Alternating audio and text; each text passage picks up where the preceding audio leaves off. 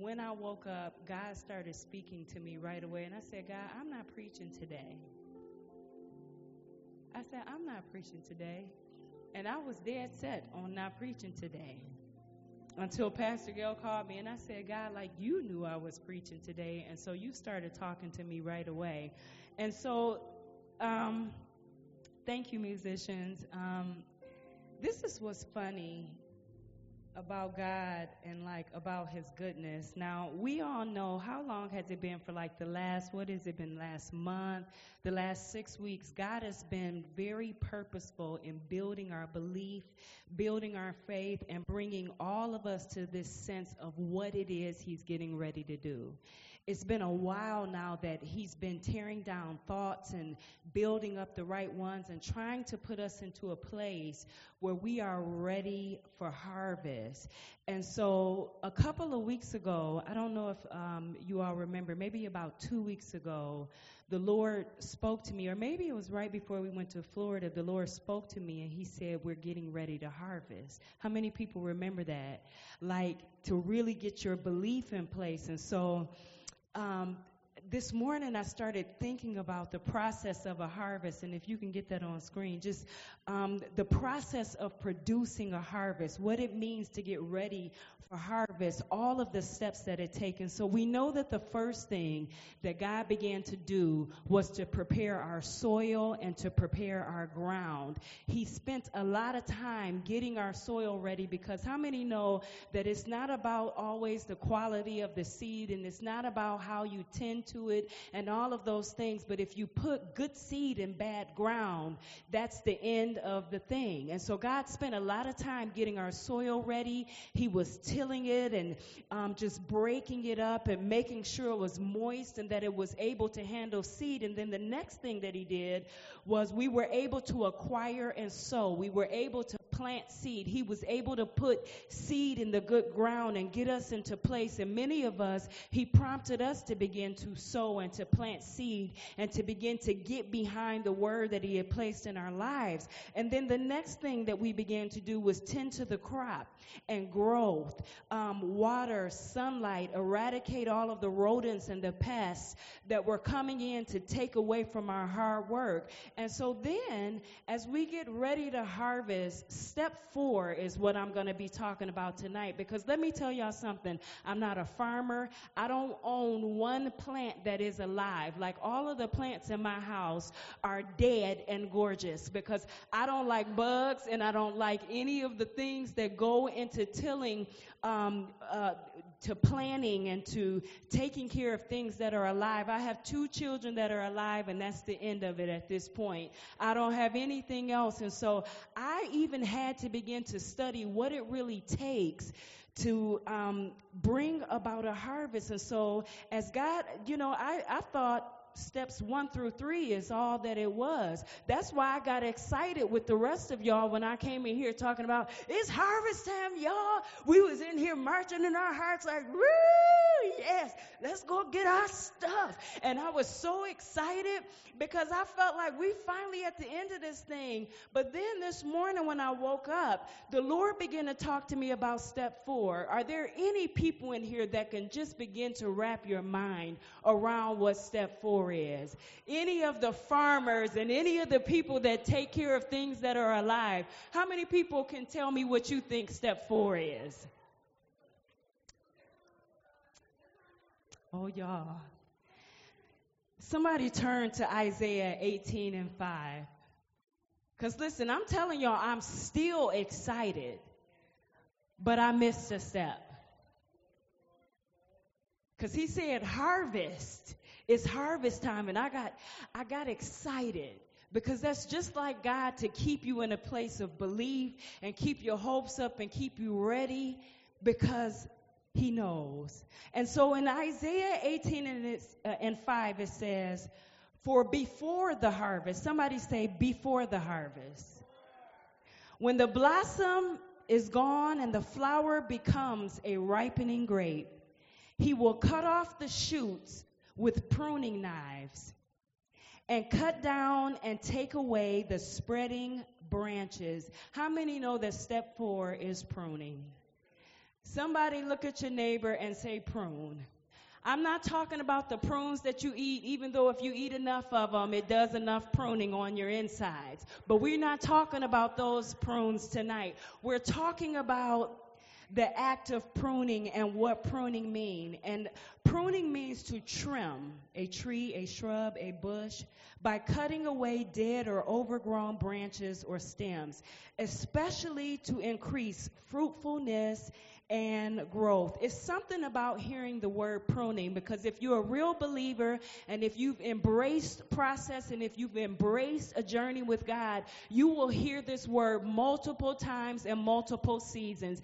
Every time God has you in a place where you're preparing your soil and you're acquiring and sowing and planting seed and tending to your crop and you're ready for the harvest, God is always going to take you through seasons of pruning. It's not just a one time thing, but it is always something that happens right before you get ready for the harvest. And so here it is. Yeah, we're all excited about what's to come. We're excited about what is now. But the Lord is saying, listen, there's one last step.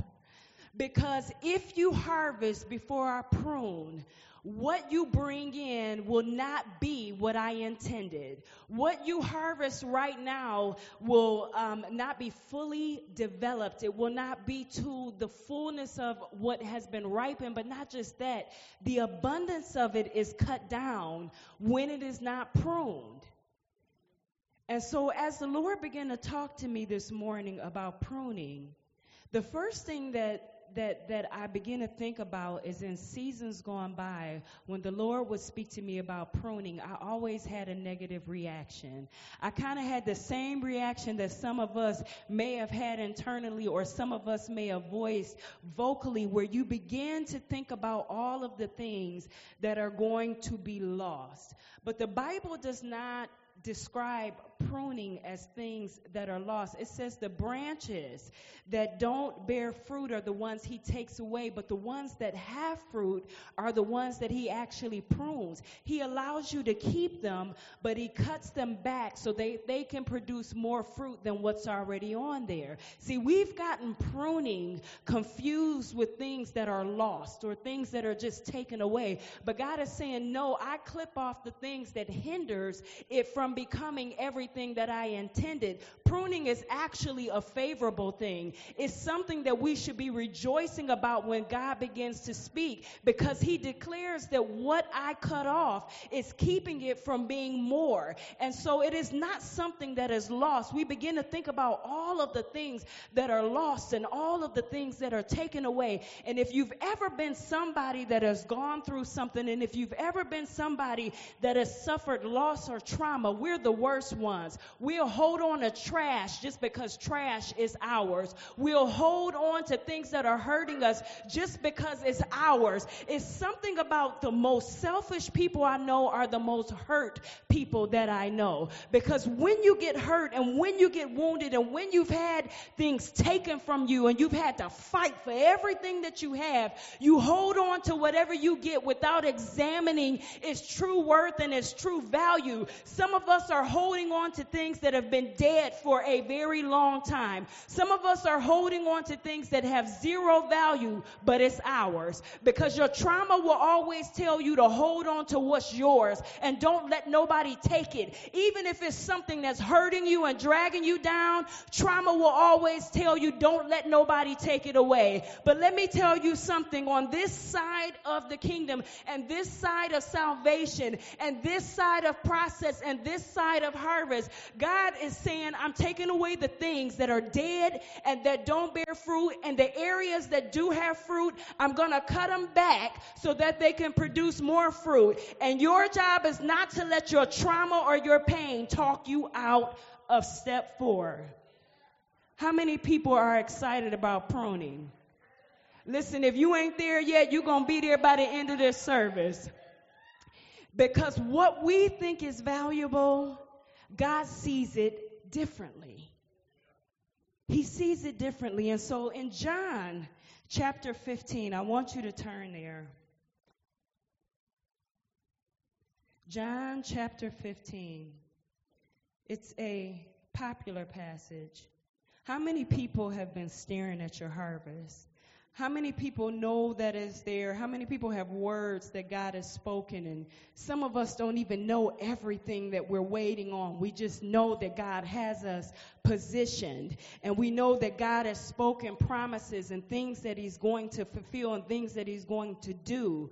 But now is the time for Him to begin to prune so that what you thought won't be what it is, but above and beyond all that you can ask or think.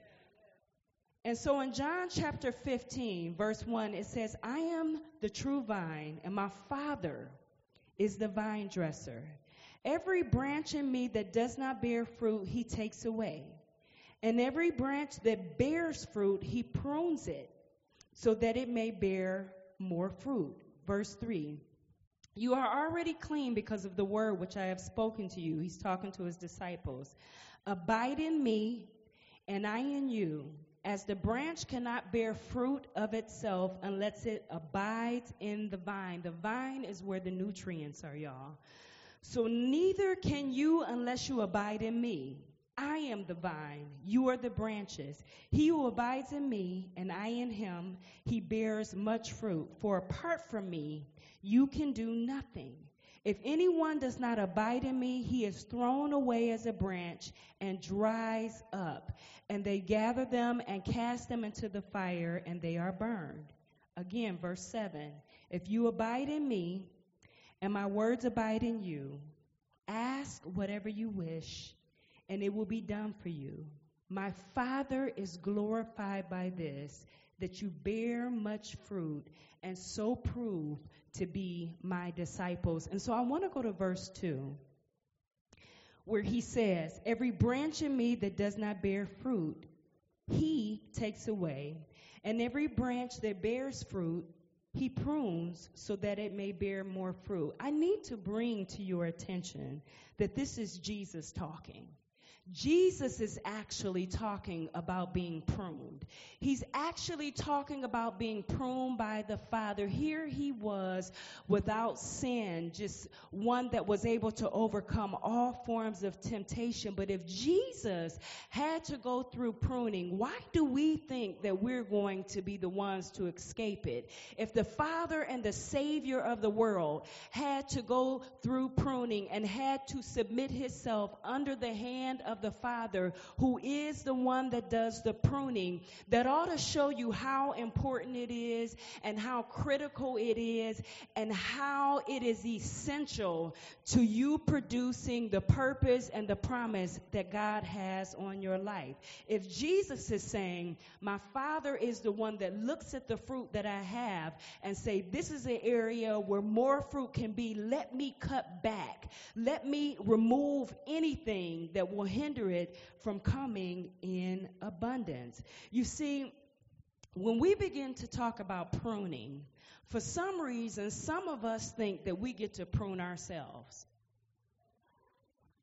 Like, we're good for trying to prune ourselves. We pick and choose what we want to go away and who we want to go away. Listen, some of us be kicking people out of our lives every two weeks, every three months. Listen, we, we tend to think that we can prune ourselves. But Jesus didn't say, I cut away at myself. He said that the Father does. There are just some things that you need a professional for. There are some things that you can't do yourself. Listen, I, let me tell you something. When I began to talk about this and really think about it, there are reasons why you need a professional when it comes to pruning. Pruning is not just something where you go in and start clipping stuff off, where you look at something and say it's dead and clip it away. There is actually an art, a skill, and a technique to it. And the first thing that someone who is skilled in pruning does is they've studied the plant or the tree or the fruit itself. They know what it needs according to its its characteristics. Listen, we are not all the same. It is a reason that God is the professional at pruning because your purpose requires a different type of pruning than mine. Your purpose and your passions require a different type of pruning than mine. What God may cut away on me in one area, if He did it for you, it would do absolutely nothing. But because He studied your life, because He studied all the ingredients of it, the past, the present, and the future, the relationships, and all of the things that come into it, He is the one that knows, no, let me clip away at this pride. Let me clip away at this greed. Let me clip away at this arrogance because in this year and this time, this is going to be a problem. It's going to hinder more fruit from coming. God has sat and studied you and He knows exactly not just what needs to be clipped away, but what type of fruit you're supposed to be producing and in what season. A second reason why a professional is needed is the tools are important. Keeping the tools in shape, keeping them the right way. Listen, only a professional knows exactly the type of tool to use to um, produce the fruit on certain plants. It's not just one pair of scissors. Some of us, if we were clipping away at ourselves, we'd have some preschool scissors in there gnawing at branches, tearing stuff up. Listen, this is why this is a job for God, who is the ultimate professional. Also, a professional understands the seasons. He understands that you don't just come cutting away at any time, but there is a certain season that it should be pruned in. If you um, prune a fruit tree in the wrong season, when the season comes, it literally will not bear fruit. And so, listen, the ultimate professional knows, listen, he or she can't handle me clipping away at this right now. I got to let them get to this point where they're ready for me to begin to clip away and to cut back. Another reason that you need a professional is the professional knows where to cut back. Sometimes if you don't cut back far enough, you don't get to the point in the plant that holds the nutrients that spread to all of the areas of the tree to begin to produce the fruit. Or if you cut too much, you cut away the nutrients that are needed to produce a fruit. And that is why God is saying, listen, just abide in me, just roll with me, just stay with me. My job is to be the one to cut away. There is only one vine dresser. There is only one person that has sat and studied you and watched your life, and he is the ultimate professional. So where you may be sitting and thinking, no, I can handle this, I can cut away. Let me tell you something. There have been times in my life that I went to the hairdresser, and Chantel can attest, where you feel like your hair has grown so long. You like, this is so luxurious.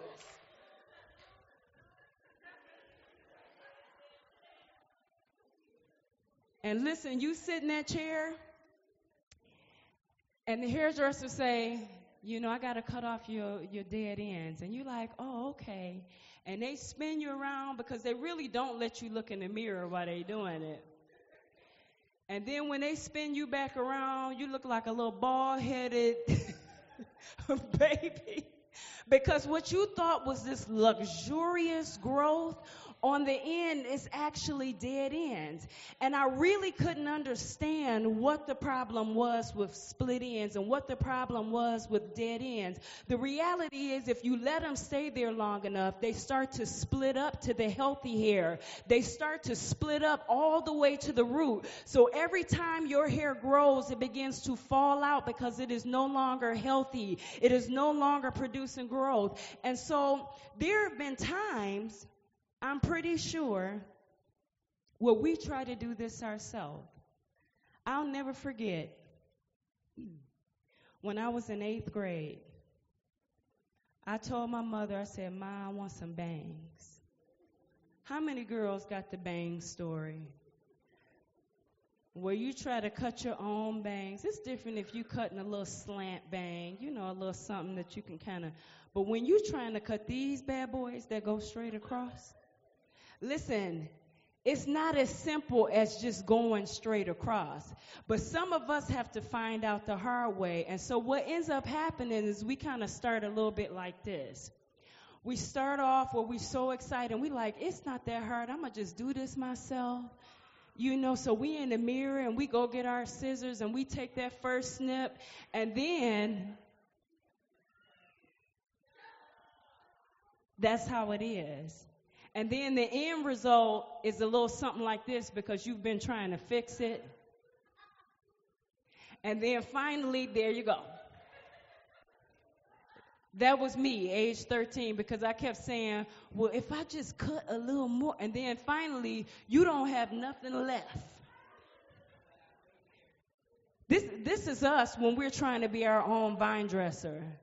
When you're trying to be the professional and you're not the professional. And I know men are saying, well, we don't have that problem. I got something for y'all too. There you go.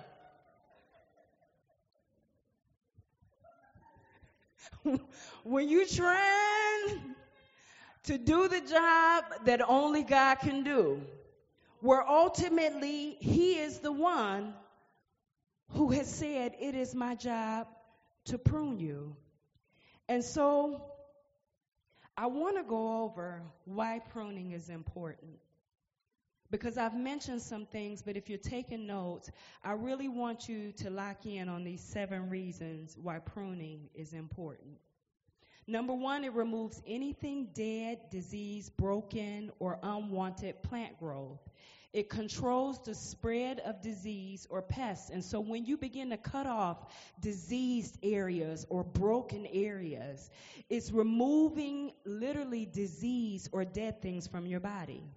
Number two, it removes what are called suckers or water sprouts considered unwanted growth which robs nutrients and water from the main body of the plant. It's, they're, they're literally called suckers and water sprouts because what they are are areas on the plant that spring up and they're actually they actually have life in them, but what's happening, they're sucking all of the nutrients and all of the water from the plant, and so only small portions of it is getting to the areas that actually produce the fruit. Some of us have some suckers in our life, and if if you don't like it that proper, we're gonna call them suckers that God is literally trying to cut off because they're there and they hold life, but they're robbing the rest of the plant, the actual fruitful areas, from getting all of the nutrients. And so the thing about these things is they don't look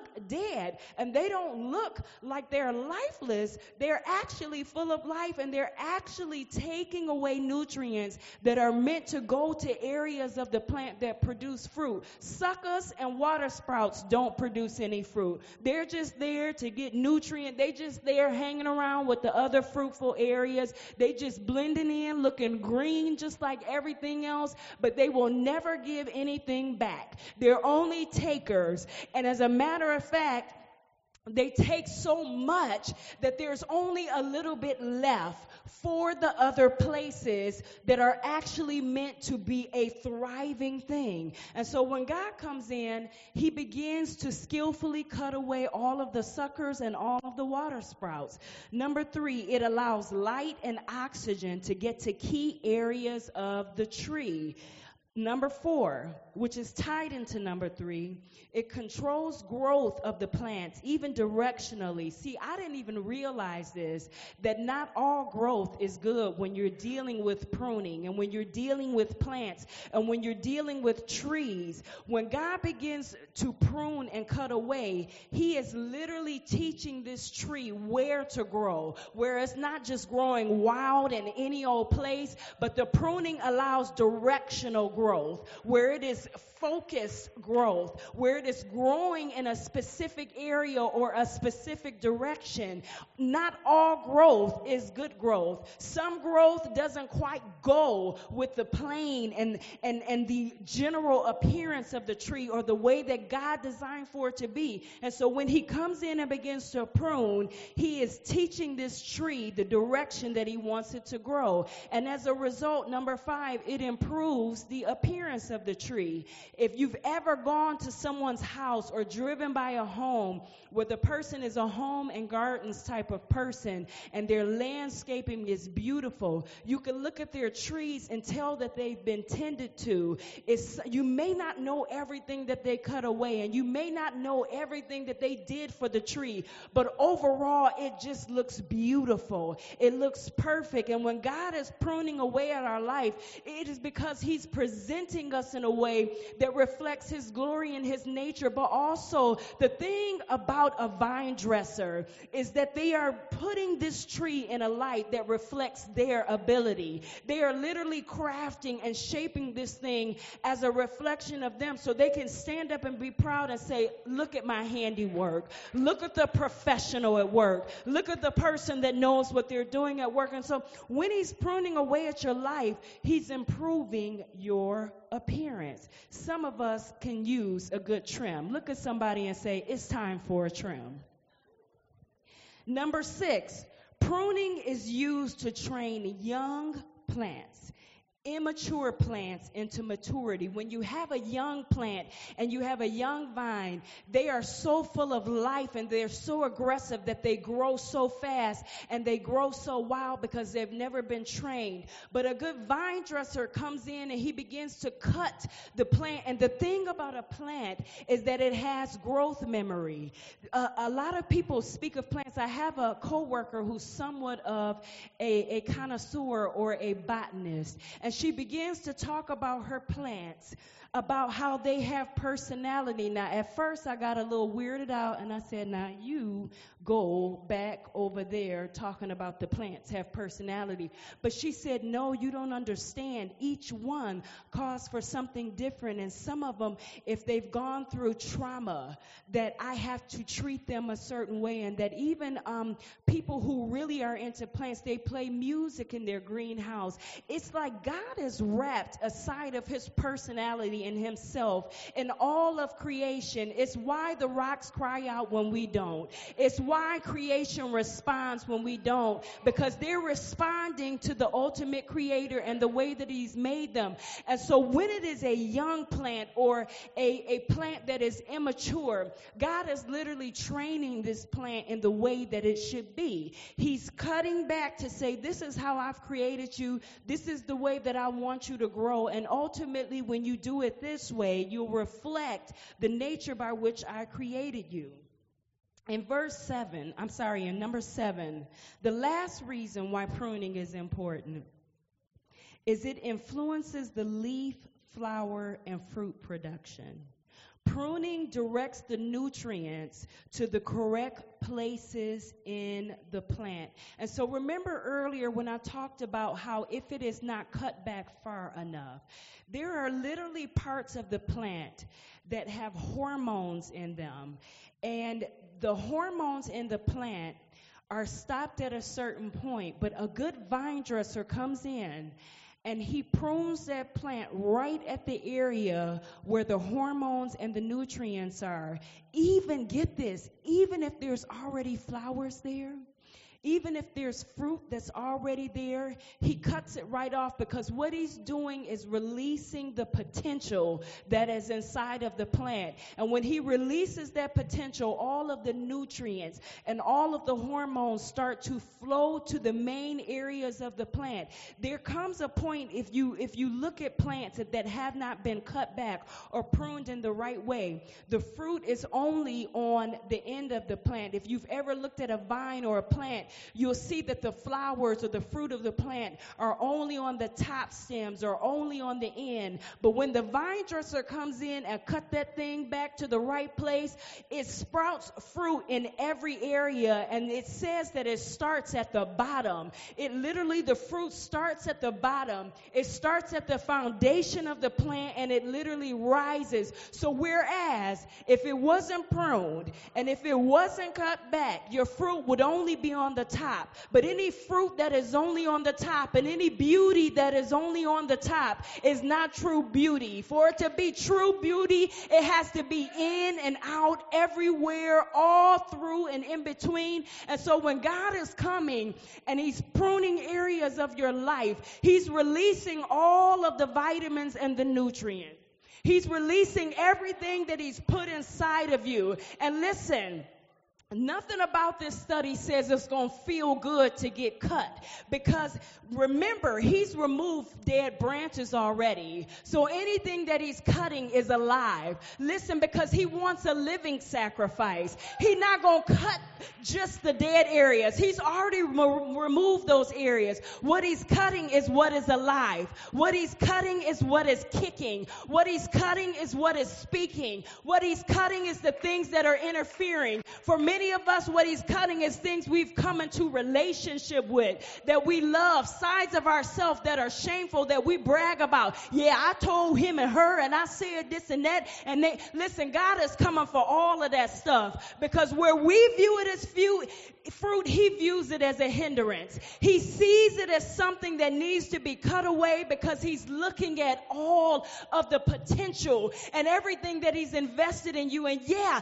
it will not feel good to be pruned. I've had seasons of my life where I thought I was going into harvest with this and with that. And God will come in and say, this is a fruitful area. Now let me cut this away. I know you like this fruit. I know you like this flower. I know you like the beauty of it, but I can give you 10 times this if you will let me cut away and release nutrients and release the vital and essential areas. If you'll let me remove the top beauty, listen, you will have beauty coming from the bottom and the middle and every area of your life. But if you're fighting me and if you're holding on and if you're resisting and if you're shrinking back and if you're trying to hold on to things that seem beautiful and that seem fruitful, if you're holding on to them, it will never be what I intended. You will always live at half potential. You will always live at what could have been. You will always live at what should have been.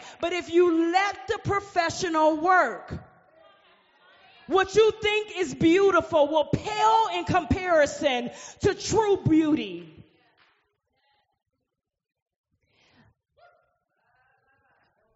Everybody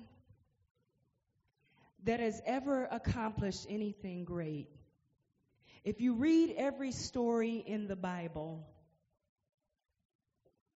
you can see that right before God brought them into seasons of fruitfulness, that they went through moments of pruning. It is inescapable. This is pruning season. Sit down. Sit back and stop. Sorry, y'all. Only only certain things Mama can do.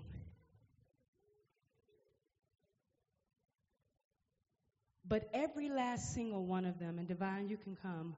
Every last single one of these testimonies and these miracles and these places in our lives that we look at and we marvel, and, and, and even in the Word, they all went through pruning. I think about Naaman, and I don't really have time to go there, but I want you to read the story of Naaman in 2 Kings chapter 5, where he had everything. He was a man of power, he was a man of authority, he was a war hero, but he ended up with leprosy, and leprosy in Bible times was a death sentence. You were thrown away. There was no cure. It wasn't like just stay to yourself for 21 days, quarantine, or whatever else, and then you're coming out of this. It was a slow disease that ate away at your flesh. And the only person that knew that Naaman had this disease was his handmaiden and his very close servants that would come in and bathe him and, and cleanse him and would come in and change his dressings and change his armor for him. And his maidservant who was Jewish, ended up telling him about Elisha and saying, Listen, I know a man that can heal you.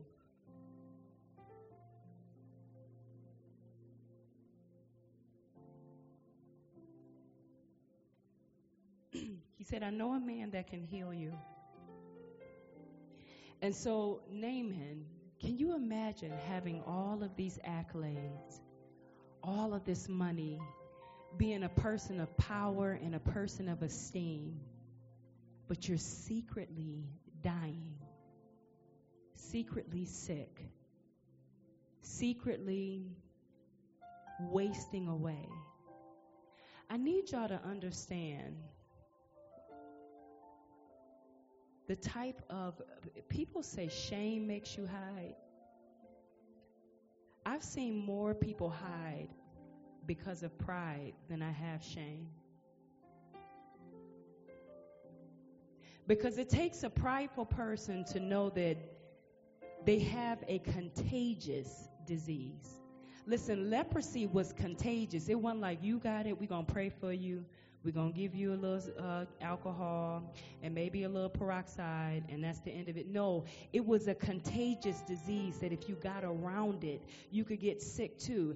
And they put lepers in a colony where all of them were by themselves and they all could waste away, but not Naaman because Naaman was the man. And Naaman was the war hero, and he was the one everyone respected and revered. And he knew he was not going to be healed from this disease. But it takes a prideful person to say, I'm not going to quarantine with everyone else. I don't mind having people come around me and they possibly get sick, and they're in here changing my dressings and they're in here changing my armor for me. I don't care because I'm Naaman. And if I die, I'm going to die here with all of my victories and all of my my acclaim and everything that I am, this is the way I'm going out. You see, I didn't view it as prideful until he went to Elisha for his healing.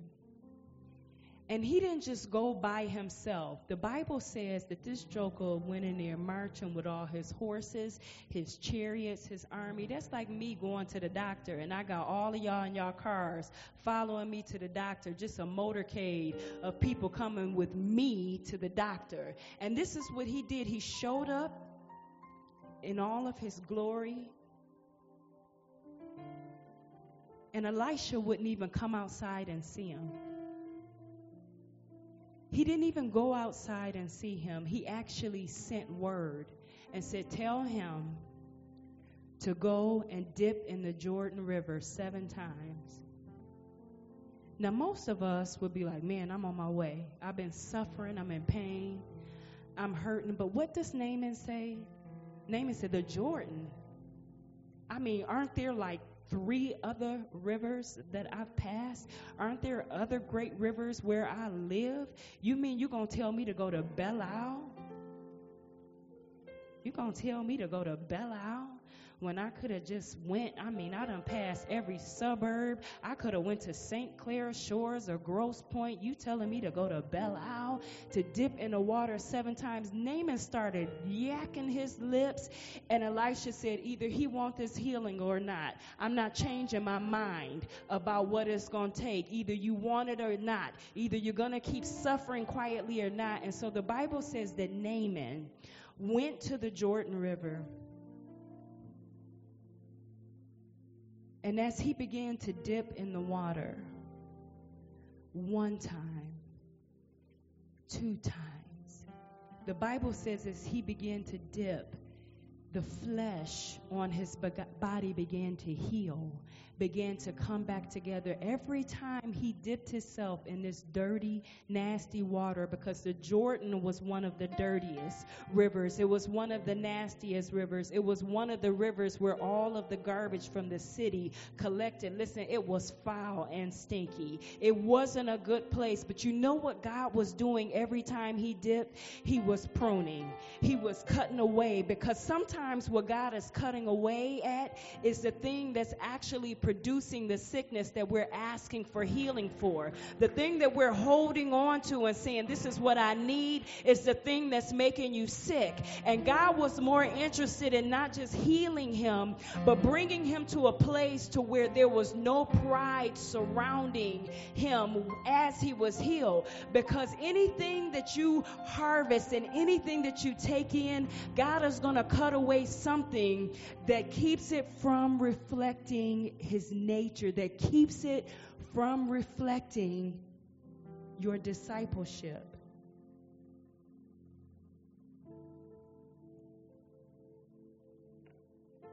In verse 8, in John 15, it says, My Father is glorified by this, that you bear much fruit, and so prove to be my disciples.